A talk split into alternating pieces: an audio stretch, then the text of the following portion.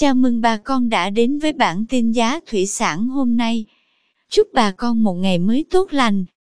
Hôm nay 13 tháng 10 năm 2022, giá tôm thẻ kiểm kháng sinh ở khu vực Sóc Trăng Bạc Liêu ổn định.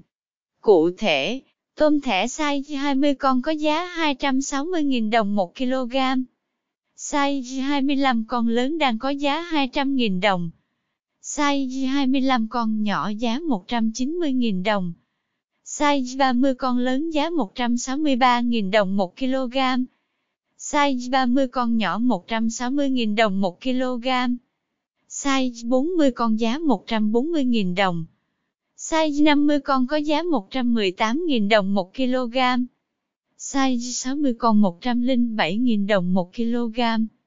Tôm thẻ size 100 con đang có giá 96.000 đồng 1 kg.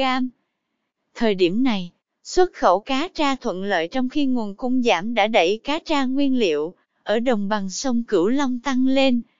Tuy nhiên, người nuôi cá tra vẫn dè chừng thả nuôi do lo ngại đầu ra không ổn định.